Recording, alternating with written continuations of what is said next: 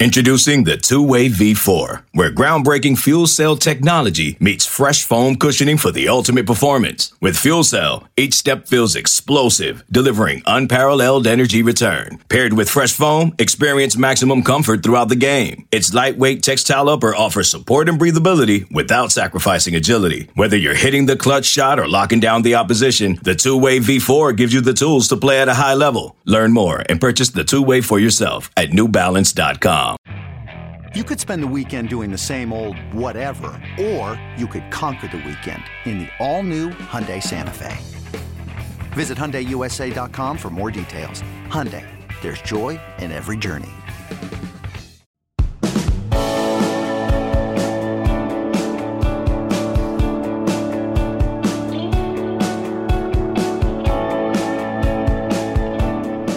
Welcome in Live. It is Thursday night, January 26th, the Overlord 2023. Most shows I'm ready to go. Uh, some shows I'm pretty well ready to go.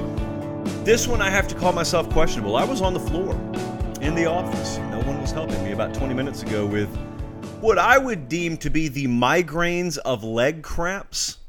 And for those of you out there who suffer from severe muscle crampage, you know what I'm dealing with from the table down right now. So I have told Director Colin, make sure you just train the camera from the waist up. For many reasons in general, but tonight for a very specific reason. We are, however, jam packed. The show must go on because we have a metric ton to talk about. We are high atop radiant downtown Nashville, Tennessee. We got new five stars. We got final five stars. In fact, the entire top 247 has been finalized. And there were, what, Jesse, like four or five new five star players today, including a couple we've had our eye on here very closely. So I'm going to talk about that in just a second. I'm going to circle several teams tonight on this show here in, I just said the date, January 26th, that I think will be surprise teams this coming fall. And you don't have to wait until the summer. Don't wait for preview magazine season. Let that be a formality. We're going to get you started uh, because we don't celebrate off seasons. So there's really no reason for us to wait all that long. I also had a question today, in fact, several of them that I'm going to address that have to do with some of the extracurriculars around this show and this brand. I'm going to put it at the end of the show because, as I have learned, two things in the past year. Number one, if you Google storm chasing and, and college football, our show pops up. I learned that in the past hour. The other thing I've learned is there is a, a sizable and but very compact hardcore audience that really likes that stuff. Some of you don't, and so we put it at the very end of the show so you can you can choose at your leisure where you, whether you want to traffic in that or not tonight. Uh, Charleston, West Virginia tuned in. Roanoke, Alabama tuned in. Coolidge, Kansas. Reno, Nevada. We appreciate you guys. Small programming note as we dive in, and it is a weighty, a weighty show tonight. We're not having a show Sunday. Um, conversations with the NFL have broken down. They will not move the start time of the AFC and NFC championship games. So uh, some of us have been invited to management's house to watch the game. After beating management into a coma on the ping pong table, it surprised me that that invite has come, but it has come. So we as a staff will decide because management gets all of us or none of us. And uh, in in the meantime, we won't have a show Sunday. We'll be right back on schedule Tuesday and Thursday next week. So there's that. Let's dive into the show we had a question that I felt was apropos to lead off the show tonight, and that was quite frankly, when we're looking ahead to 2023, which teams in the Power Five conferences will make the biggest jump from last year? From Dartmouth, Massachusetts. You know, we don't talk about the Ivies enough now that I think about it. I have no hot takes on how Dartmouth is going to do this year, but I do have some takes. You can decide whether they're hot or not on how the likes of Miami will do this year. Now, this is not rocket science. They were 5 and 7. So as producer Jesse told me when he looked at this list of teams earlier today, well, they can't really get much worse, can they? Pretty much. So, how big will the jump be? I guess is part 2 of the the unknowable here. Uh, Miami goes 5 and 7 last year. I think most of you remember. They got drugged by Middle Tennessee, Duke. They got blown out by FSU. We don't need to relitigate all that. They were a bad team on the field. Uh, they had several, as a result, true freshmen that have either already enrolled or are a part of this signing class that is graded inside the top 10 that I think will be immediate contributors. And not only that, especially if you look at the offensive tackles they're bringing in, there are high school offensive tackles, like kids who are playing high school football this past fall who were committed to Miami or who were about to commit to Miami that I think as seniors in high school would have been upgrades over some of the pieces Miami and Mario Cristobal had to go to war with this past fall. That's that's what you inherit. That is what it is. So they started three quarterbacks last year. Um, I I just felt offensively they were so out of sync. I think everyone saw that, especially everyone in the Miami fan base. That's why a lot of folks are still looking around wondering if the totality of the upheaval has concluded down there. And that's a really unnecessarily convoluted way of saying, are there going to be more staff changes? And I tend to believe there may be. So we're talking about Josh Gattis, talking about the offense coordinator. I mean, let's not beat around the bush. That's what we're talking about. Uh, I had producer Jesse look something up, aka Stats and Info. I'm naming him more and more these days. I said, hey, uh, they didn't run the ball very well this year, right? He said, no, no, they really didn't. Well, give me their leading rusher in every Power Five game this year. Here they are 85 yards, 57 yards, 19 yards, 27 yards, 63, 114, uh, 64, 118, 22, 72. So that's not good enough. Not anywhere near good enough. Uh, they're bringing in a high four star running back, couple of big time offensive tackles of this class. We'll talk about them later. Miami, certainly when we look at the 2023 schedule, they opened with Miami of Ohio. They got A&M coming to Coral Gables, finally. And um, Bethune Cookman week three at Temple week four, and then they start conference play at Florida State. Actually, the the entirety of the conference schedule is not even decided yet, so we'll see when they play Florida State. But Miami, that's team one. Team number two, this one's also not all that difficult to figure out. Certainly, don't you have to expect Oklahoma to make a big jump this year? Oklahoma this past year goes go six and seven and they lost a really good bowl game now. The Cheez It Bowl delivered in all facets from mascot to delivery and presentation to actual game on the field. 35 32, it was FSU at the bell that won it. It obviously went really bad in year one for Brent Venables in Oklahoma. We told you the other night they were, I think it was like sub 500 for the first time this millennium. And there were a number of statistics you had to go back a long way to find a, a comparison for they're well on the way to replenishing the roster. They've done a really good job of balancing traditional recruiting, transfer portal. Uh, they have plus 4,000 odds to win the college football playoff, but second best odds in the Big 12. So there's that. And that conference has been known to spit out a surprise or two over the past several seasons. I'm interested in the fact that they have a top 10 recruit or top 5 recruiting class actually as of today and a top 10 portal class. And they have Jackson Arnold, possibly pound for pound my favorite quarterback in this cycle in, in, fairness, we got to see him up close out at the Elite 11 and got to know him a little bit. So I just happen to believe he's got the right stuff to come in there and compete for a starting job right away. And here's the thing about that it's kind of a blessing that if he wins the job, it's because he was good enough. And if he doesn't win the job, it's probably because he wasn't good enough. It's just because Dillon Gabriel beat him out. Dillon Gabriel, by the way, is still there. Uh, quarterback health obviously was paramount coming into this past year. They didn't have it at all times, and their season went off a cliff as a result. Oklahoma Six and seven last year, certainly going to improve on that, I think, by leaps and bounds. Let's go to the Big Ten and let's talk about Nebraska. Nebraska goes four and eight. Uh, we got a wild prediction later in the show, by the way. Wild prediction that involves Nebraska and Kansas. I'm going to have to eat my words on the boldness scale I put on one of your predictions. But I remember Matt Rhule at Baylor. That's why I'm so confident that Nebraska, even in year one, is going to massively upgrade. Uh, they do not have Ohio State this upcoming year.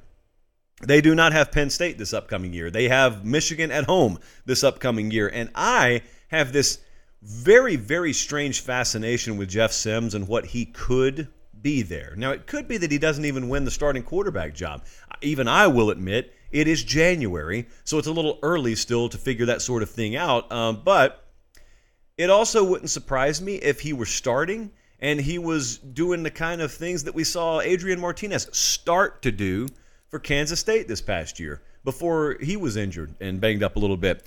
Four and eight was their record. They have the seventh best odds to win the Big Ten. This is not a prediction show wherein we're going to eye them to win the Big Ten this coming year, but I am going to look at Nebraska, and they'll probably be one of those teams. We say it every year that is a far improved product even in October and then especially November than they were in September to open the season. Nebraska is going to be that kind of team. Also, there have been allegations out of Lee County and the surrounding areas and in what would that be? East Central Alabama that we haven't been talking about Auburn enough. And it's not that we have ignored them. It's that I haven't really known what to make of them. They finished 5 and 7, so I know how the season concluded. This is a segment about teams that will surprise, teams that will make a jump this season. Here's the caveat that you always have to tie into Auburn. It's not just do we expect their team to be improved. Yeah, if you ask me if they're going to get better or worse as a team, I would expect them to get better. I would expect that. But I also know that with the schedule they play, it's not like some of these others. It's not like the Nebraska schedule, where if you improve your team 17%, it could be the difference in four or five games. With Auburn, you know, you improve a pretty good bit, eh, you still go to LSU and you've still got Alabama, and you've still go you go to Arkansas, you got Georgia, you go to A and M. There's just my point is maybe some of those teams fall short of expectation, but you can't count on that. And so Auburn could be improved, and the net result is they're seven and five instead of five and seven. But I'm still going to put them in this segment because I'm talking about the quality of team. So let's just kind of put it that way. They have the number three portal class in the country right now. They've been very busy there. Uh, most people, I think, that had observed this would expect that when Hugh Freeze came into town. Uh, speaking of quarterbacks, I mentioned Sims up there at Nebraska a second ago. You know, I don't think most of the country has really watched much Robby Ashford footage, but he is a quarterback for Auburn, a guy I would expect to be the starting quarterback this fall. Uh, that's my personal call on that. He strikes me as a guy who has a skill set that has not been fully tapped into yet. And if I were to handpick a guy that's capable of tapping into that, it would probably be Hugh Freeze. So, you know, Robby Ashford is not one who is short for confidence. I don't think it's the most unfair criticism ever to say that he probably hasn't been put in the best position to succeed yet. Well, if that's true, I got a guy coming in there that is an offensive minded coach that will no doubt put him in position. Now, if he's not good enough, then he'll just not be good enough. But I, I tend to think he is, and I tend to think that uh, whatever potential is him in him, Hugh Freeze will squeeze every ounce of it out of him this year. I just, I also, that's a theme around the rest of their roster. How many guys on their roster? We're just not being proper, properly utilized. There could be players that come out of nowhere that, that you had already, even as an Auburn fan, sort of dismissed and pushed to the side. And we got to get better. We got to replace this guy and that guy. Maybe you do. There could be a few guys on that roster, though, that surprise you. Uh, they do not have a murderer's row to start the season this year. That's very important. So they play UMass. They go to Cal. How about that? Auburn headed out to Berkeley, and then they play, I think, Samford. So at least they have some games where they should be a favorite before the eventual happens. And by eventual, when I'm talking about Auburn's schedule, I think you know exactly what I mean. Look, that's not an exhaustive list. You know, the other night we did a segment, and it wasn't exhaustive, and I should have said that. So there are more teams that could surprise in 2023. We may even do a follow up segment on that. So if I didn't mention your team, it's only because we don't want to do a four hour show tonight. We have a lot to get to. This episode is brought to you by Progressive Insurance. Whether you love true crime or comedy, celebrity interviews or news, you call the shots on what's in your podcast queue. And guess what? Now you can call them on your auto insurance too with the Name Your Price tool from Progressive. It works just the way it sounds you tell Progressive how much you want to pay for car insurance, and they'll show you coverage options that fit your budget. Get your quote today at progressive.com to join the over 28 million drivers who trust Progressive. Progressive Casualty Insurance Company and Affiliates. Price and coverage match limited by state law. eBay Motors is here for the ride. Remember when you first saw the potential? And then through some elbow grease, fresh installs, and a whole lot of love, you transformed 100,000 miles and a body full of rust into a drive that's all your own. Look to your left, look to your right. It's official. No one's got a ride like this. There's nothing else that sounds like, feels like, or looks like the set of wheels in your garage. With over 122 million parts, you can make sure your number one ride or die stays running smoothly. So there's no limit to how far you can take it. Brake kits, turbochargers, engines, exhaust kits, roof racks, LED headlights, bumpers, whatever your baby needs, eBay Motors has it. And with eBay Guaranteed Fit, it's guaranteed to fit your ride the first time, every time, or your money back. Plus, at these prices, well, you're burning rubber, not cash. Keep your ride or die alive at ebaymotors.com. Eligible items only. Exclusions apply. But we can get to it all because of Academy Sports and Outdoors, of course. Some of you were recounting the other day how when I did the Late Kick Extra podcast, and even though I say that in past tense, it's coming back. Get ready. But when I do the Late Kick podcast, Late Kick Extra Pod, that's podcast only. You never see that on YouTube. One of many reasons, by the way, you should be following and subscribing to the pod. When I do that, I have to manually toss to our ad break. And I try to make it an art into weaving it and tossing it at you when you least suspect it. Well, with this show, you pretty well know when the Academy Sports and Outdoors portion of the show is coming in. And yet, I look at our audience retention metrics. They have a phenomenal tool in the YouTube studio where we can see when you fast forward. Uh, if you're watching the replay, of course, we can see when you dip out and you tune out. And our audience is so well conditioned to understand what makes this thing operate and what makes the motor go here. No one even tunes out. We have we have not one noticeable dip in audience retention when we go to the Academy ad read because we're basically talking about our partners and friends there. They are the reason, after all, we can present this show free of charge. I tell you that every time. Look, uh, right now it's it's pretty miserable in most of the country weather-wise. That's not going to last forever. I have it on good authority that we, over the next couple of months, will transition into the spring season, which is the best season when it comes to participation in a lot of the sports that we play, and the equipment for a lot of the sports we play can be found at Academy Sports and Outdoors, but also the activities outdoors. Things start blooming, things warm up. I am congested to death with pollen, but the rest of you are having fun and going about your lives.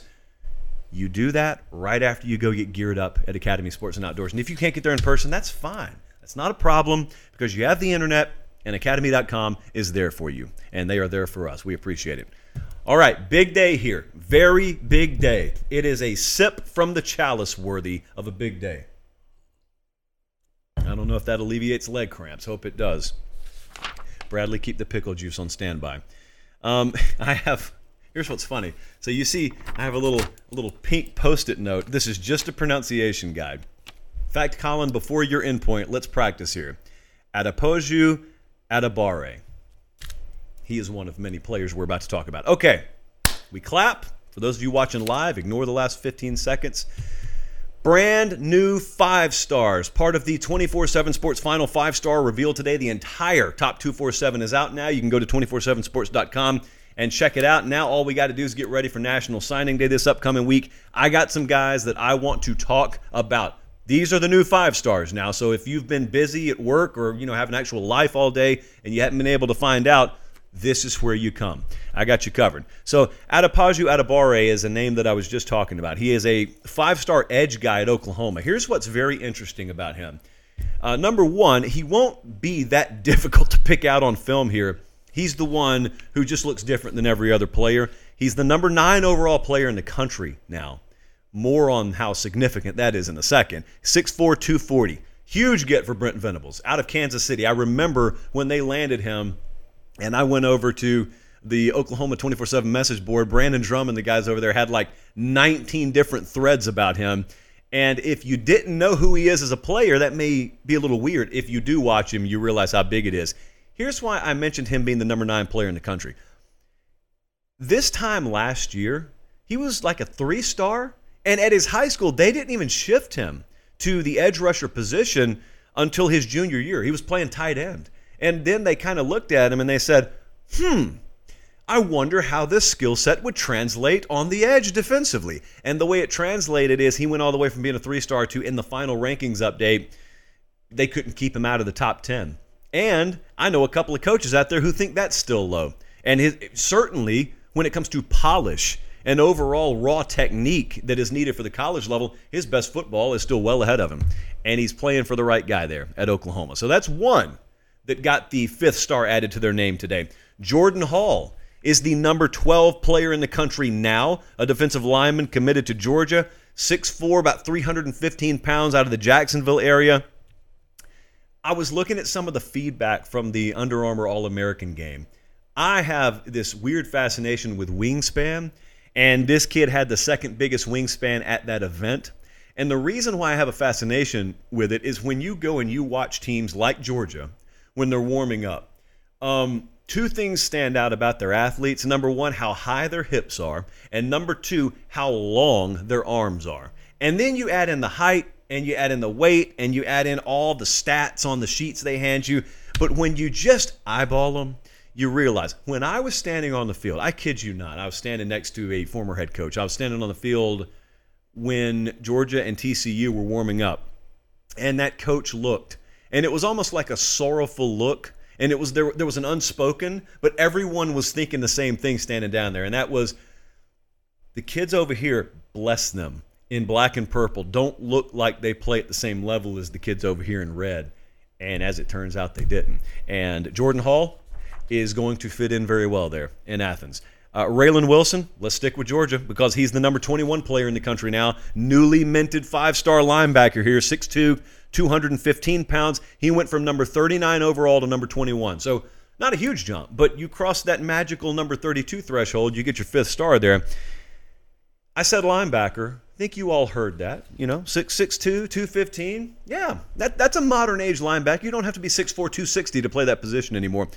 Um, I know some of you who follow the more intricate workings of this sport understand the GPS systems that are put into your pads when you practice at the college level. But a lot of the camps that you go to, they clock you. The catapult system, for example, is very popular, and that's just where you're wearing a device that tracks your miles per hour. That's sort of the new age metric that they want to know. They want to know what your peak speed is. They they want to know your shuttle uh, no one really cares about the 40 anymore. They still do it at the combine for legacy reasons, I guess. But they want to know how fast you can run. I was in Georgia's facility uh, the night before they played Tennessee this past year and looking at some of the internals and some of the numbers they have about their own players. And that's where it was fascinating, by the way. Some fool had talked about how Kelee Ringo is probably not going to have the speed to match Tennessee's receivers. And I'm walking through Georgia looking at the numbers and Oh, there's Kelee Ringo. Huh. Well, that number looks like one of the fastest anyone's ever run here, right, guys? Yeah. We don't know where it came from. Well, the reason I'm mentioning miles per hour is because Raylen Wilson is a 23 mile per hour guy. He's not playing corner. He's not playing receiver. He's going to play linebacker. Georgia just happens to have another linebacker that can run in the 23 mile per hour range.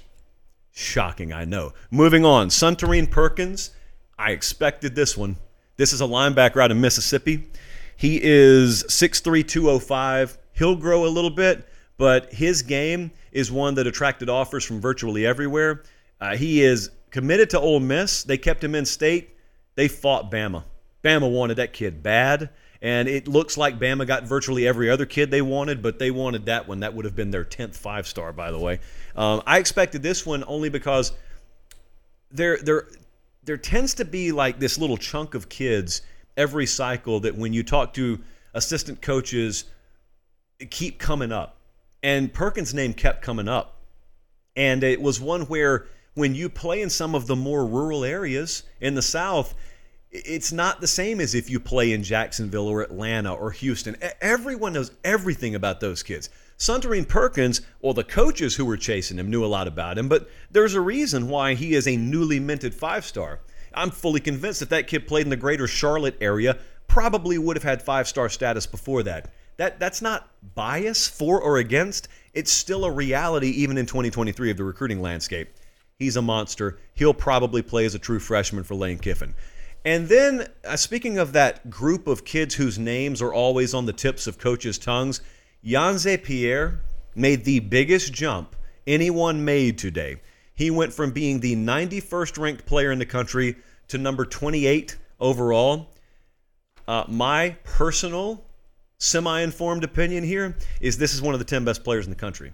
He is an edge rusher. I think um, just an absolute monster. And if you watch him and his high school, you know, huddle type film, it was apparent the problem, the holdup. I talked to Pategna, I talked to Ivins, I would talk to Wiltfong the holdup was they wanted to get confirmed measurables on him. That's what they wanted. And so he went to the, I think the Alabama Mississippi All Star game, and everything verified and then some. Uh, they're going to pair him, by the way, at Alabama with Keon Keeley. And you guys have been watching Dallas Turner and Will Anderson. This is every bit the combination, at least when you come to projecting high school players. Uh, that that is Yhonzae uh, Pierre, some of the best film I've seen them bring in defensively in quite a while, and probably still needs polish. And so when they get him on campus at Alabama, and once we find out who his defensive coordinator is going to be, you I, I, I always stop short of making guarantees. I am very, very close to guaranteeing you he's going to do very, very big things at Alabama. All right. Um, speaking of the new releases today, and I appreciate you guys being tuned in if you are, I wanted to talk to you for just a second after I put this in the live chat, just so you can confirm we're live. How about these final quarterback rankings? Now that we have things settled and now that we know how this stacks up, I just wanted to go over this for a second because Arch Manning, it turns out, held on to the number one quarterback ranking. In fact, he hung on to the number one overall player rating. It's fascinating. I know partly because of the last name, and the other part is just because of the lofty ranking and the school he's committed to, Texas, that everyone has an opinion here which is rare in recruiting. Even even casual fans, not to be confused with normal casuals, but casual fans who don't follow recruiting day to day, even they have a feel on whether they think Arch Manning's overrated or properly rated. And I have had our guys in thorough parade detail break down their thinking. It is sound thinking. So at that point, you know, if if you want to trash the folks who assignate these ratings, whatever but the, the, the bias and conspiracies and whatnot, that's the part I laugh at. Uh, probably because I would have been the one 10 years ago on a message board claiming those sorts of things. It kind of takes the fun out of it when you get to see behind the curtain and you realize, oh man, you mean they're not paid off? You mean they're really doing their due diligence? Well, that's a letdown. I would I would love to drag a name or two through the mud, but I can't. Arch Manning sitting there at number one. Uh, number two, and I'm talking about quarterback rankings here. Nico Iamaleava the Tennessee commit. I mean, this this is the kid on whom's show whom's first first whomst of the show on his shoulders rest director Colin's hopes and dreams for the next three years. So if you think playing for Tennessee is pressure, no, director Colin's putting his hope and faith in you, that's pressure. I know because I feel it all the time. And uh, in in in that sort of way, I guess Nico, you're not so different. You and I. Uh, same deal here. Thin frame. I'm going to talk about another kid who sort of reminds me of this in a second. Thin frame. He'll be fine. He's ready to play now. He has the the skill caliber to play now. What's going to be interesting there is I think up until the bowl game for Tennessee, a lot of people thought that's going to be the quarterback. He's just going to start as a true freshman. Maybe he still will. But then all of a sudden, you saw Joe Milton basically yell in a microphone, Hold on a second and he went and proceeded to dice up Clemson in the bowl game, and he said, "I'm going to be a factor here. I, I have I have chosen to exercise my constitutional right to compete for this job, and that is what spring practice is going to be about in Knoxville, Tennessee. Uh, Dante Moore from UC, or he's committed to UCLA. Huge flip. We're going to talk about this later. Huge flip from Oregon to UCLA. The game's kind of coming to Chip Kelly, isn't it? Um, could start day one. I don't think they flipped him not to start day one. Let me put it that way. Sometimes it is that cut and dry. Uh, Thompson Robinson is out. He moves on. And now you've got Dante Moore coming in, very advanced, very polished. I think you'll see him starting at some point, probably early on, for UCLA this year. And Malachi Nelson also is the fourth rated quarterback. USC commit. Now, we got to see a really, really good bit of both of these guys at the Elite 11 finals, along with a guy I'm about to talk about. I love Malachi Nelson. Sort of irrationally, love Malachi Nelson.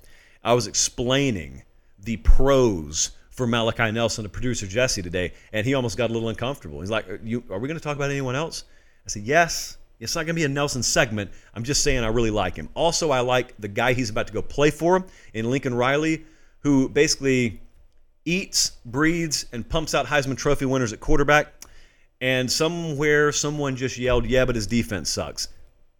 He doesn't play linebacker. Okay, so so Malachi Nelson's going to be fine. Now, whether he has to score 50 every week or not, that's kind of a talking point about USC right now. But the other thing is, he will not be leaned on to start as a true freshman because they have a kid by the name of Caleb Williams still there. So, from from the situation to the skill that will be put around him to the guy he's going to play for, I don't think there are very many situations that are more tailor made for success than the one Malachi Nelson is stepping into. Now I want to talk to you about Jackson Arnold because that's a name that I think a lot of people have had circled, frankly, since he won the Elite 11 finals. And because we got to go to the Elite 11 finals and do a show from there this year, we also got to talk to every one of these kids. And we spent some time with Jackson Arnold.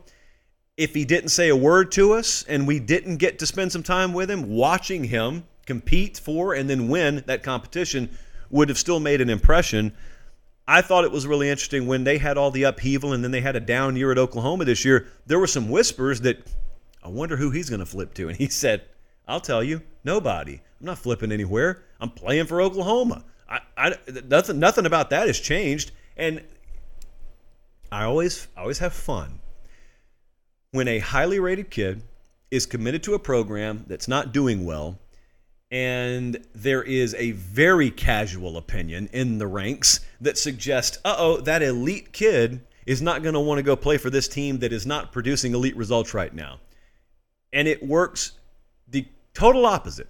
Most of the time, the elite kid looks at the average results and says, I'll be the one that changes that. I'm good enough to change that. It's, it's not the other way around. So, yeah, I, I don't think they ever had much concern about losing him. Now, the comparison that at least comes to my mind is the Penn State comparison. Jesse didn't even have to make this one for me. I came up with it all on my own. Sean Clifford was there last year, obviously, and Dillon Gabriel, likewise, is at Oklahoma this year. And so those two guys watched a five star true freshman come in. And in Sean Clifford's case, he held on to the starting job. We saw Drew Allar play a little bit for Penn State, but it was Sean Clifford's season this year. And likewise at Oklahoma. We're going to see Jackson Arnold come in. A lot of folks, myself included, think he's good enough to start as a true freshman. Dillon Gabriel's a pretty good quarterback too, and he's still there. And so it's sort of best of both worlds. You're going to have competition. If Dillon Gabriel holds on to the job, it's because he was good enough to do it. And if he doesn't, you got a guy that likewise is ready to play and is the future of your program in Jackson Arnold. He's going to be really fun to watch. A guy that I don't think will get as much run today that I think deserves it because it was more about the five stars and the updated rankings today is Chris Vizzina. He is a commit to Clemson, already on campus. I've, I've seen some of the stuff that he's posted since he's been there. 6'3, 211, really, really good size, really good frame. And you got to remember what the situations are these guys are being dropped into. It looked like a month ago he was going to a place that was sort of a wasteland for quarterback development all of a sudden. Well, now he's going to play for Garrett Riley. So, so I mean, we're talking about Cade Klubnik currently on campus and how valuable that staff churn must be for him. Well, what about for Vizzina there? And speaking of Klubnik, he also is a kid who doesn't need to go in there and start as a true freshman, so I like him. And then I'm not doing a final quarterbacks update discussion without talking about my guy for our Iowa State Cyclones, and that is J.J. Cole. We're out there at Elite 11. He comes over. I, I don't know if you can tell by watching on film. He is, um, as a senior in high school, 6'7, 230. He Wiltfong was entirely in his shadow. The sun angle was just right and it only had to be like three o'clock angle because he's that tall. So he casts that that long a shadow. Uh, so he's he's walking around out there amongst the other top rated quarterbacks in the country and looks like their looks like their uncle. He's just so much bigger. And he's 6'7, 230. I said he's the number 17 quarterback in the country. You know what we get to ask now with things in the NFL working out the way they are? We get to ask for the foreseeable future the same question about every quarterback who walks in the door in Ames, and that is the following Is he the next Brock Purdy? J.J. Cole. The, the majority, I would say a minority stake of the staff here is rooting for you, and the rest of them can just get on board. Um, I want to spotlight some classes with the final rankings updates, and we're rapidly approaching National Signing Day. I got to throw some of this at you. Now, it's it's not like I have time to go through the top 20. So I'm just going to bump around. This is what stands out to me. These are not 1 through 5 in order, the top 247 and the 24/7 team rankings, but I will start at the top. Uh, do you realize Alabama has nine composite five star rated players right now? And over on Tim Watt's message board, the number one topic of conversation is how some of their players are being screwed in the final rankings. Do you do you you don't realize that? Now you realize that. That's a different level. That's a different kind of air to breathe. What they're doing right now. And I was speaking of Watts. I hate that I have given him two shout outs because I try and stick to two shout outs a year for him. But I was reading some of his nuggets over there earlier today. Uh, that is message board lingo, by the way. And he was just given some feedback from coaches and how I've heard this too, not in not in this exact phrasing, but uh, Nick Saban is recruiting as hard as he ever has. Like that is the widely held consensus right now. He is. I don't think he's been home. He's he's in his early 70s and just pounding the pavement like he's got everything in the world to prove. Because to himself, he does. And so they're sitting there with nine composite five stars. To put that in perspective, Georgia's got five of them. That is a phenomenal haul. Texas has got four. Those are the number two and three teams in the country right now. Phenomenal haul. You're not supposed to land four or five stars. Uh, Bama's got as much as the number two and three teams combined, and both of those teams have a huge five star haul. Caleb Downs is Minkah Fitzpatrick to me. One of my very favorite players in this cycle is Caleb Downs.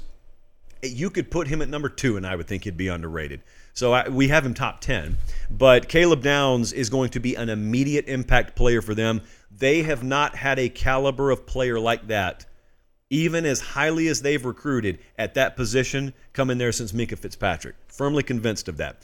Also, uh, Keon Keeley and Yhonzae Pierre combined in the same class, uh, two of the very, very best and most premier edge rushers in the class will be something that I think carries over what a lot of people have loved to watch with Dallas Turner and Will Anderson. And in some cases last year, that combo and that defense underachieved. I, I, think they'll be fine there. Number one safety, number one offensive tackle, number one age player, two of the top four running backs in the country. Yeah, so that's what Bama's doing right now. Overall player grade averages out at a 94.78. All of those look like typos. The Georgia Bulldogs are sitting there number two They've got a class that would be good enough to be number one in many cycles. They may not be done yet. And if you want to know what an identity sounds like, how about this? Eight of their top nine signees are on the defensive side of the ball, which shocks approximately nobody.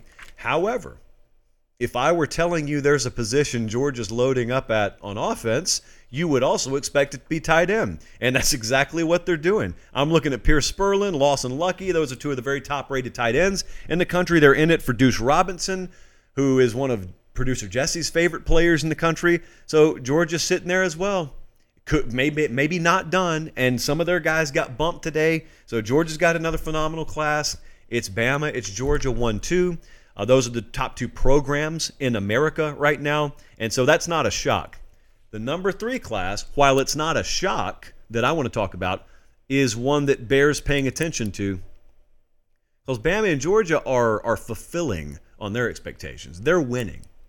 Texas hasn't yet. And I'm not going to say a lot. Some of you think it's never going to happen. And I'm telling you it's inevitable because they will not keep recruiting like they are and continue to underachieve and win six, seven, eight games. They won't. They will. They will eventually pop. May very well be this year. Now, uh, before I dive into the particulars here, I know what the familiar refrain is, and the familiar refrain is, "Oh well, Texas was always recruiting like this." Well, they weren't. First off, uh, secondly, as Uncle Wiltfong has talked about many, many times, you have to get in the weeds in recruiting. You can't just look at what a class is rated. You can't look at how many four and five stars are in it. You have to find out how complementary the pieces are. As I've told you many times, if I went and signed 25 five star receivers, I'd have the number one class in the country. I'd be a terrible football team. Texas had recruited numerically some really highly rated classes. They sucked on the line of scrimmage. Uh, Sark has come in, and they've immediately addressed that in the last class and in this class. Uh, two wide receivers, a quarterback, and a running back are among their top six signees. That's complementary recruiting. Get bigger, faster, and stronger on both lines of scrimmage, and then go get me a quarterback, Arch Manning, and get me a couple of wide receivers and a running back. You pair that with the line of scrimmage haul, and they took some more line of scrimmage kids this year, but you pair that with the last cycle and they're starting to stack classes and they have to continue to do that because that's what the other teams they're going to compete against in their soon to be new home in the SEC continue to do. Speaking of soon to be SEC programs, I can't help but look at Oklahoma right now. And Brent Venables when he came in there, you know, I wondered not in a doubting manner, but I just wondered aloud, how will they recruit Texas? They've they've done very admirably in Texas, and they've got the number five class in the country right now, with uh, also a top 15 portal class. As I said, people are saying, some people are saying Jackson Arnold may end up being the best quarterback in this class, and when they say it, I don't disagree with them. I don't argue with them on it. Now, of course, in classic fence riding fashion, I don't wholeheartedly agree. I just don't disagree. So basically, what we're trying to do is set ourselves up to say, I told you so, either way, three years from now. Brent Venables is getting his defensive players. Wasn't ever going to happen in one cycle, but be patient. He's getting his defensive players. Seven of their top nine signees or commitments are on the defensive side of the ball. And we talked about the Hurricanes a few minutes ago. I just want to circle back around to Miami for just a second. As I said, I'm a firm believer that there were high school offensive linemen last year that could have started for Miami over some of the offensive linemen that they were trotting out there, which I'm sure sat very well with the head coach there, being that Mario Cristobal is a starting offensive lineman for the University of Miami. Well, that is about to get rectified quickly because they signed two five star offensive tackles they signed uh, two top 100 edge rushers. There's some good wide receiver skill, uh, good running back mixed in in this class. I have never looked at a class and had more confidence in saying a ton of those kids have to play this fall. Uh, normally, it's if you take care of yourself in the classroom and you develop well spring and summer and you acclimate, basically, you check all the boxes, then maybe you'll get on the field they're getting on the field regardless at Miami. And they'll they'll work on the rest of that on the fly, but a lot of those guys have to play right now. It's easy to talk spotlight classes. Everybody knows the top 5, top 10 classes. Sleeper classes. Now that the top 247 is updated. And by the way, signing day is still like uh, 6 days away, so you know, we'll have more of this next week. Florida State is a sleeper class. Florida State right now is one of those teams that you cannot look at the recruiting ranking of without also looking at how it combines with the portal ranking. And when you look at the way that those two are kind of combining into one steady flow of talent into Tallahassee, man, they're upgrading. Hykeem Williams is, of course, sort of the crown jewel of that class. That is a wide receiver I heard Andrew Ivins earlier today describe as one of the biggest boom or bust candidates out of all the five star rated players. He is a monster wide receiver. And yet, when you look at his frame, 6'3, about 200, then you go watch him pull away from guys on film, you realize I'm not, he's one of those where you're not sacrificing a ton of speed to get that size. He wouldn't have five stars next to his name if you had to do that. So, when you pair what Florida State's doing with the portal, then you understand uh, it's it's not even so much. I don't know. I, I think I'd call it a sleeper class because nationally just the recruiting class is ranked 20th. And so a lot of the top five and top 10 classes are going to get a lot of run. I think what Florida State's doing is really good right now. I also think Notre Dame has a sleeper class, even though they're in the top 10. So at last check, and I got to make sure of this because a lot of this changes on a day like today. Notre Dame has the number nine overall class right now in the 24 7 sports composite. So you would think, how is that a sleeper class? For two reasons. Number one, they don't have a single five star player. People tend to look over you when you don't have a five star player. The second is they were previously rated top five, and so they've dropped a little bit because Keon Keeley decommitted. He goes to Alabama. And so I think people are overlooking that class. I don't think you should. I, I think it's a really, really good class. And I also think they took five wide receivers and five offensive linemen. Uh, so it's not very hard to figure out the areas that Marcus Freeman and his staff identified as areas of immediate need to upgrade. Kenny Minchey's the quarterback that they got in this cycle. I think he Jesse he flipped from Pitt, right? Flipped from Pitt. Okay. Um they just brought Hartman in via the transfer portal from Wake Forest. So they have the one year stopgap that they need, theoretically. Kenny Minchey is the guy then in the 2024 season that you would look at and you would think by that point will be in position. This is from Elite 11. There's Yogi Roth in the background. Welcome to the show, Yogi. Appeared on his show the other day. I appreciate him having me on. So Kenny Minchey is a guy I, I know amidst all of those 20 other four star players can get lost in the shuffle. Uh, he, he threw the ball to like another county in that last throw, by the way. Uh, South Carolina has a sleeper class. South Carolina's got a really good class. I don't think many people are talking about them right now, but we will because we're talking about sleeper classes for just a second.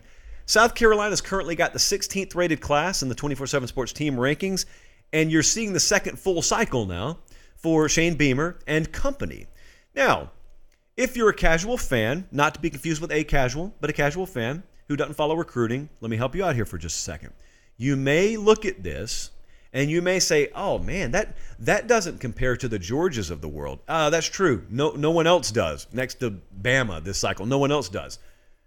You don't compare South Carolina to Georgia. What you should be doing is comparing South Carolina to South Carolina. We have taken the liberty to do that for you. 2021, they finished 80th. That's a real number. 2022, they finished 24th. Now they're 16th. Uh, I think we call that an upward trajectory. That's what we call that. And also, they're getting bigger and more athletic on the defensive and offensive lines, which I know gets tired. And everyone says, well, we got to get bigger, faster, and stronger on the line of scrimmage. Uh, there's a reason why everyone says that, ladies and gentlemen, and it's because you have to be that along the lines of scrimmage. It doesn't really matter if you got some impressive pieces out wide, uh, if you got a running back in the backfield that did a lot in high school, if you can't open holes and you can't give your quarterback time to deliver it, it just looks ugly. And so South Carolina also is a favorite. Uh, we're talking now like it's a final product. Nyckoles Harbor is another guy that if you pay attention on signing day coming up, you may very well see a Gamecock hat be thrown on there. I, am not privy to how the celebration and the announcement is going to go, but Nyckoles Harbor, just keep an eye on that name for South Carolina. Uh, Texas A&M, my my my. One of during the early signing day, the biggest questions that people wanted me to ask Steve Wiltfong is what is wrong with Texas A&M recruiting? And Uncle Steve said nothing is wrong. They've been a little more selective this cycle, but nothing is wrong. Like that nobody including them was ever going to duplicate the class they put together last year. And quite frankly, this is where it's time to talk like an adult for just a second. So, children, if you're sensitive, clear the room. They didn't need to recruit like they did last cycle because they brought in a lot of bad pieces last cycle. Those pieces are no longer there. So, I know it was impressive. It felt really good. It was the highest of sugar highs. But what does it matter? If they come in and they contribute to a dysfunctional locker room, uh, they don't transition to your way of doing things.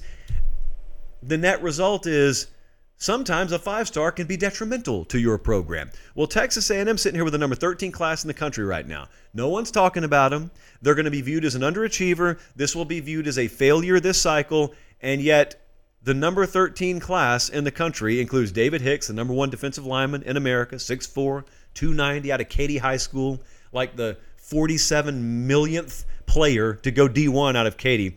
Uh, they also flipped Rueben Owens, number one, I think number one running back in the country, a five-star running back nonetheless, from Louisville. Texas A&M is going to be fine, at least when it comes to the talent. Now, uh, it's it's one thing for me to go to the grocery store and say, "Don't worry, I got you the ingredients," and then I just pour them out on the table. You've still got to make the meal. But if they don't make the meal in College Station this fall and in coming years, it will not be because the ingredients were not in the cupboard. It will be because they spilled them all over the place. And no one likes spilled ingredients. Okay. That was that was about a solid 30 minutes of recruiting or 40 minutes. But we're not done with the show. I just wanted to make sure you guys understood. We had a five star reveal today. Uh, all of that, by the way, can be found on 247sports.com. And they did a really big show earlier today on the 24 7 Sports YouTube channel, which is different than this one. I encourage you guys to follow and subscribe on both this one and the 24 7 channel. Okay. The job approval part six series. Actually, Colin, I didn't like how I said that. So let's say it this way Part six of the head coach job approval rating series. There we go. And it's gotten contentious. It's gotten heated. The comment section has been on fire because, believe it or not, when you try and put letter grades on the approval ratings of head coaches, not everyone agrees on it. And I guarantee you that's the road we're about to head down tonight because even me and producer Jesse did not agree on these ratings. But as he said, whose name is on the banner. Let's dive in. Dave Aranda at Baylor. I gave a flat out B. Baylor. I'm going to do this a few times during this segment, so bear with me. Baylor. The reason I'm saying that and then pausing for emphasis is to be dramatic, but also to remind you expectations are relative in college football to different programs. This is not Ohio State, this is Baylor. And so when we remember the 10 game improvement that Dave Aranda had from the 2020 season to the 2021 season, let's not be quick to forget that. This is not the kind of program where you're only as good as your latest season. This is Baylor. And while I think highly of Baylor and the potential of the program, what has history taught us about Baylor? I'm kind of like trying to make my closing argument in court here. Five wins versus ranked teams that previous year, but they couldn't follow up this past year. And offense wasn't necessarily the problem defensively. They were off pace this past year. I'll admit that. That's why I'm not giving them an A. They had a one point loss to TCU, uh, but you got to learn. You got to evolve. And I think that that's still what they're in the process of doing out there. So he needs a good year this season, or else I can't continue justifying a B. But I have made well known my affinity for Dave Aranda and therefore Baylor. I think they're going to be okay. So I'm giving him a B.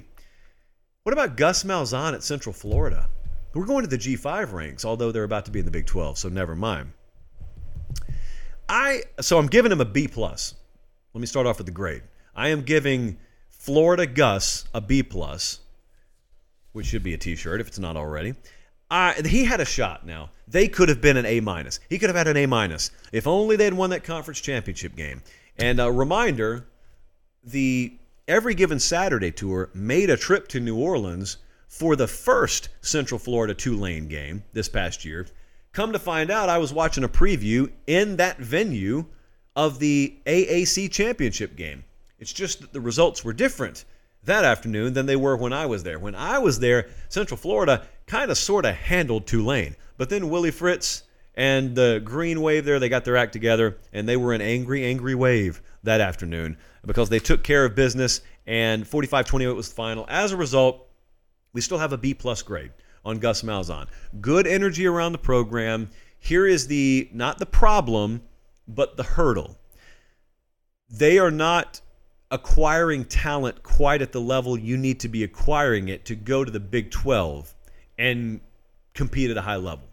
So that doesn't mean it won't change. It just means when we look at record and recruiting so far under Malzahn, albeit it's still brief, they were uh, 58th, 52nd, 55th. Like their average recruiting rankings in the 50s right now.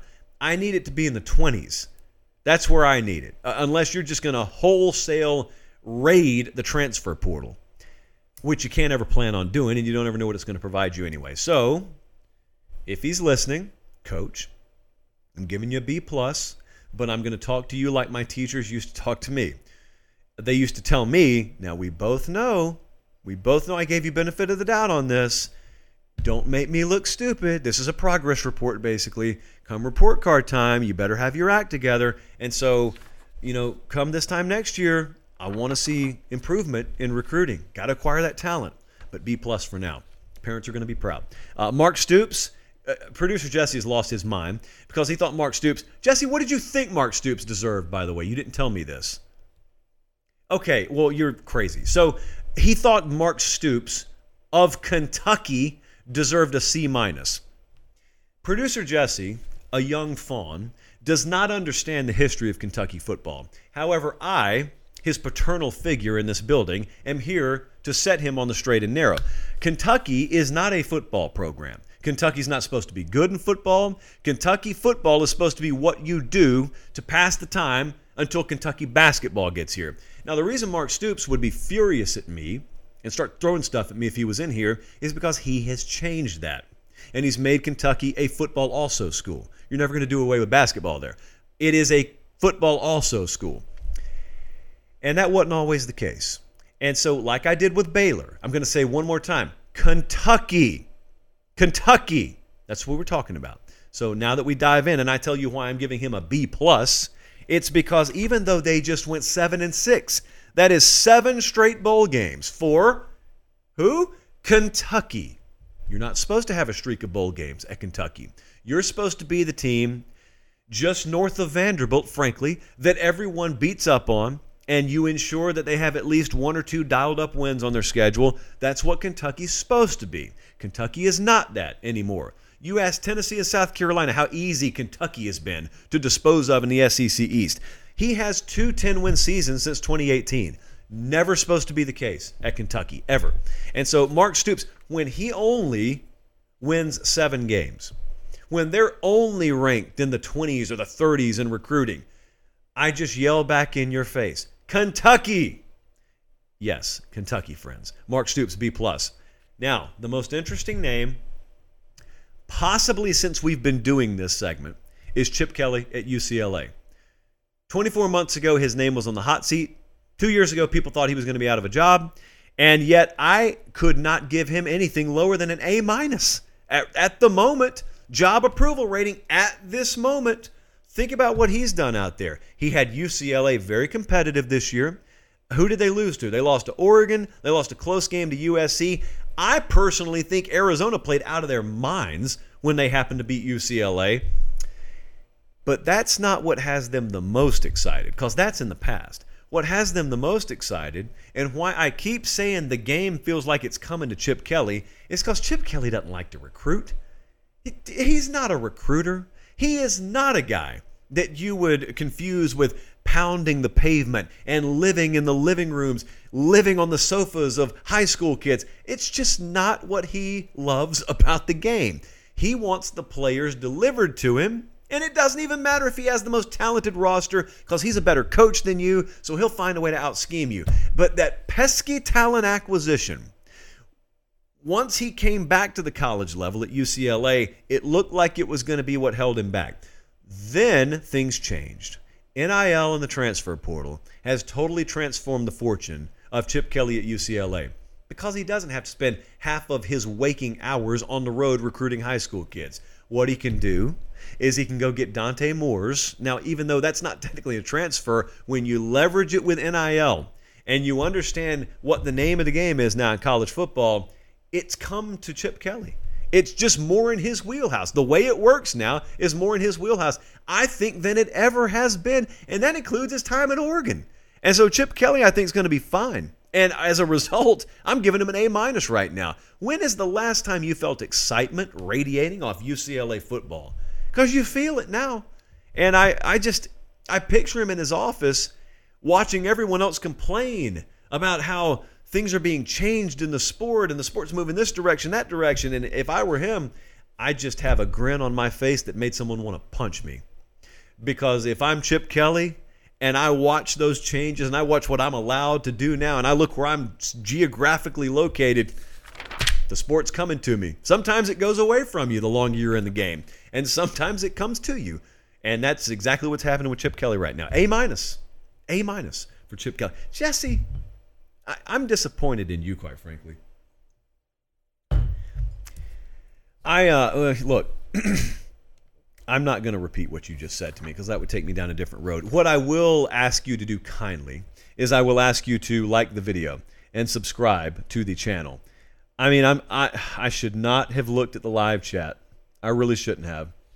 Because frankly, I'm disappointed in some of you as well. And that's even after I asked you to submit your own ratings. I don't know how to put it to you. Some of you are just wrong. And I'm right on this. Paper pop. Uh, oh boy. I have. So I've got five bold predictions in my hand from August that you guys made. As much as I just said you're wrong about something, one of you just, I think, may have had the prediction of the year the staff thinks it is chalice of supremacy worthy. I'll get to it in a second. First, we're going back to bold predictions, by the way, for those unfamiliar. And they're from August, and now we get to relive all of them in all of their glory. the first one is the kind I like, because it's the kind where I get to laugh. The first prediction was Caleb Williams' production will not match the hype he is getting. Narrator Caleb Williams won the Heisman Trophy. So he did okay this year. I think probably the way the season ended with the Pac 12 championship game and then the bowl game may have sullied the picture you had in your head. It ain't his fault. He got hurt in the Pac 12 championship game, but they were scoring as many points as you should ever need to score outside of that conference title game. I mean, if they're scoring in the 40s, they're supposed to beat Tulane. I don't know how else to put it to you. So that's not a Caleb Williams thing. He was first in pass touchdowns and total touchdowns this year, a 66% completion percentage. So he was on fire all year. Defense. If if Caleb Williams could trade a fourth of his statistics for some capable defense out there, they would be a college football playoff team automatically. Next up, this is a sad, sad state of affairs. This next prediction. The University of Florida, you know them as the Gators. Well, Nathan said Florida's going to win the SEC East. Bold prediction from Charlotte, North Carolina. Florida finished five games behind Georgia in the East, in the conference. Uh, they only play eight conference games for the record, and Florida finished five games behind Georgia. Florida lost to Georgia 42 to 20. Florida also lost at Vanderbilt for good measure. And so, Nathan, as kind as I could possibly be, this one was a whiff. We move on. This one was a hit. These next two, actually, so the next two are, are money. And the first one is this Michigan and Georgia, who made the playoff, played each other in 2021. Joe said Michigan repeats, Georgia repeats. So they are going to go to the playoff again, is what he meant. Uh, I made this an eight on the boldness scale. And frankly, when I look back on it, I think that's dumb. Because this was it was bold, yeah. You're you're predicting half the playoff four months ahead of time, but was it really that bold? Was it an eight on the boldness scale? Now I had producer Jesse look up my notes that I have them keep, and he said, "Well, here was your concern," and uh, come to find out, I had two concerns about this prediction.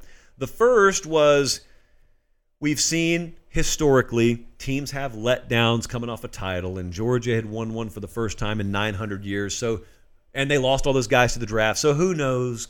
Maybe they'll have a letdown year. I had to take that into account. And also, this was fresh off the Jim Harbaugh, Minnesota Viking flirtation, losing both coordinators thing. So maybe there's some residue there. Turns out neither were valid concerns. Well, neither panned out. Maybe they were valid, but they didn't pan out. So I guess that's why I made it an eight, but that was a hit. Okay, this next one this is the prediction of the year, to me at least, because I put a nine on this thing and it hit, and it hit comfortably. The prediction was as follows Hugh said Kansas will end with a better record than Nebraska, and Scott Frost is going to get fired. Kansas ended with a better record than Nebraska, and Scott Frost got fired. And he got fired about three or four weeks into the season. Nebraska's preseason over under win total was seven and a half. Kansas was two and a half. So a solid five games in the eyes of odds makers separated Nebraska and Kansas. And yet Greg walks out and says, I don't care. It's going to be Kansas winning more. Kansas goes six and seven. Nebraska goes four and eight. Uh, that was the best record for Kansas, by the way, since 08. This was just a phenomenal piece of execution in the preseason. There is no preview magazine season on earth that will do as good as that prediction right there. Now, the last one did not technically hit, but I think it's going to hit very soon. The prediction was about Texas Tech.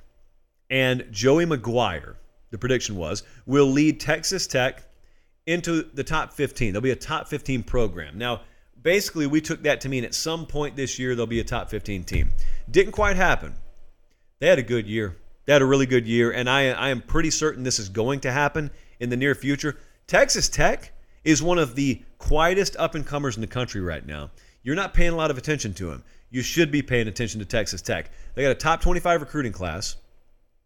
There is a ton of energy around the program. They love Joey McGuire. But even this past year, in a season where, yeah, technically they failed to be a top 15 team, well, that was an unrealistic expectation. They beat Houston, Texas, West Virginia, Kansas. They beat Oklahoma, Ole Miss, Iowa State. They did all that this past year.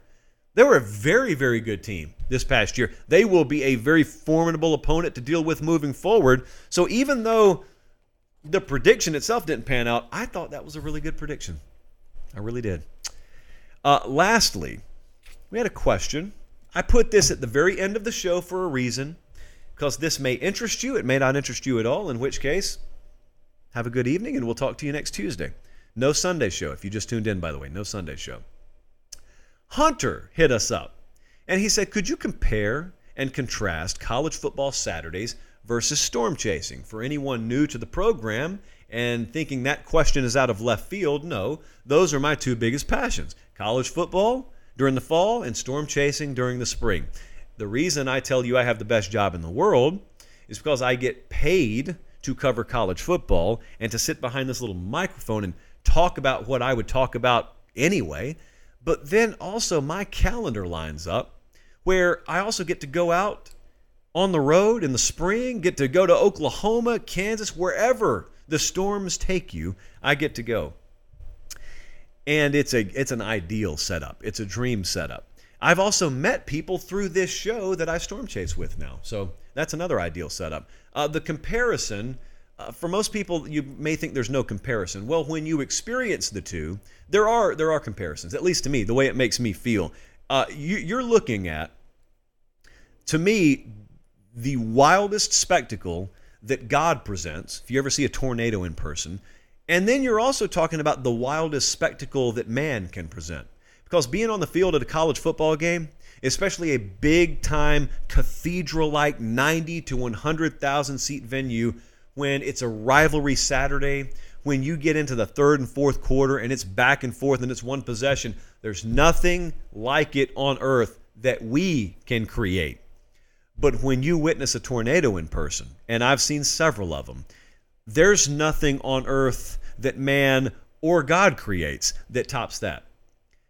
It's a rush of adrenaline like you could never imagine because there's a healthy amount of fear, and you better have respect for what you're doing or you'll end up dead. Uh, there's a healthy amount of all that mixed in, but the adrenaline rush when it's in front of you, you you're kind of in danger, but also if you're responsible about the way you're going about your business, you, should have yourself positioned to where you're minimizing the danger, but you're maximizing the exposure to just the most amazing force of nature, in my opinion, that you can experience. Also, the other comparison, speaking of that adrenaline, this to me is where they coincide. So, if you're watching a football game or you're at a football game, um, sometimes we go into a Saturday and you see a game and you think it's going to be a good one just like sometimes we wake up on a morning and we think atmospherically all the ingredients have aligned and the parameters are in place, but really things still have to fire. And it doesn't matter if Texas versus Oklahoma has a two and a half point spread on it, things still have to fire. But when they start to fire, and you get to halftime and it's a competitive game, and then you get midway through the third quarter and you realize this one's going the distance, and you start that fourth quarter and you realize we're about to see something crazy over the next 15 minutes. And you know the whole world, coast to coast, is tuned in to the game you're on the sideline for. That is as close to the same feeling I get as you know when, when you get that radar scope update and there's that red polygon and the county you're in the area you're in the pinpoint on the map is tornado warned and you've got yourself you know i, I go back to march 3rd of 2019 we were down in Beauregard, Alabama. Horrific event. Lost a couple of dozen people down in Beauregard, Alabama. So it's not something I celebrate, but we were chasing that tornado that day. It was an EF4 tornado. And we were in, not in the best position. We had to back out as a result because we were in the northern flank of a high precipitation supercell. And so we come in on the other side of it before first responders are there. And it was a very terrible scene. But prior to that, the adrenaline rush, when I realized where we were and I realized what was coming at us, is not duplicable. You could never duplicate that. And the feeling you get when you're at the national championship game and it's Georgia versus Alabama or it's Clemson versus Alabama. These are just games I've been at recently. And you realize this is going to come down to the last play of this game for a national championship and you're witnessing something that people will talk about 50 years from now kind of goosebumps on the arm. Uh, you're witnessing something people will talk about 50 years from now and you've got a vantage point that no one else has. Those two those two in terms of adrenaline are very very similar. And also the culture that exists in college football fandom and the culture that exists in storm chasing. Those are also very unique. Those are also sort of bubbles that if you're not in it, it looks really weird from the outside. Uh, you you guys, several of our males in the audience have occasionally dated females who are brought into the world, and we've got a very healthy and growing female audience on the show, ladies of Pate State. And um, some of you have shared with me the stories that at one point in your lives you weren't diehard college football fans at all. Someone you were dating, whether you're still with them or not, someone you were dating kind of brought you into this world. And I have had uh, a couple of dozen of you at this point tell the story of how weird it seemed when you first got here and now how you couldn't do without it. And it's sort of that way. It's why I encourage you to watch the movie Twister. Don't be the guy or girl who watches the movie Twister and who says, oh, this isn't strictly scientific. This isn't exactly the way that would happen. Don't worry about that. Worry about the picture it paints because I have never in my life seen a better and more accurate description of what life on the road in storm chasing culture is like than the movie Twister. And these were A-listers. This is the late Bill Paxton. This is Helen Hunt. This is Philip Seymour Hoffman. Jami Gertz is part owner of the Hawks now. She was in that movie. Phenomenal cast, great delivery. So, likewise in college football, if you're a, let's say you're a Tennessee football fan and you've got an agnostic relative who's just never delved into the world of college football, and you bring them to a tailgate in Knoxville when Florida's in town, what they experience if you don't want to go out on the road and chase tornadoes, which I would discourage strongly, but you still want to get a sense of what that's like, go watch the movie Twister. And I know someone's going to ask me, so I'll just go ahead and tell you yes, Twister's the most underrated soundtrack in the history of, of cinematic presentation. I could spend another 20 minutes on that. Anyway, great question. I always enjoy an excuse to go down that road because, as producer Jesse told me an hour before the show today, do you know if you Google college football storm chasing, late kick is the first result. That is having arrived. That is our mountaintop. A lot of you may want a certain number on a paycheck. A lot of you may want a certain number of viewers. I just want to be the auto populate number one result when you Google storm chasing in college football. If we're hitting that, then everything else will take care of itself. Okay, remember, no show Sunday night. Don't blame me, blame the NFL. But we'll be back Tuesday and Thursday next week do me one big favor, one big favor and one big favor alone. And that is subscribe to this channel if you have not already and go follow slash subscribe in the podcast feeds because I know you're already listening. I see the numbers. I know you're already watching. I see the numbers. Thank you so much for that. Just make sure you subscribe because that helps us. That helps us in marketing. It helps us in research. Uh, it helps us in pretty much every way imaginable. Until next time, for producer Jesse, for director Colin, I'm Josh Pate. Take care. Have a great weekend. We'll see you next Tuesday, and God bless.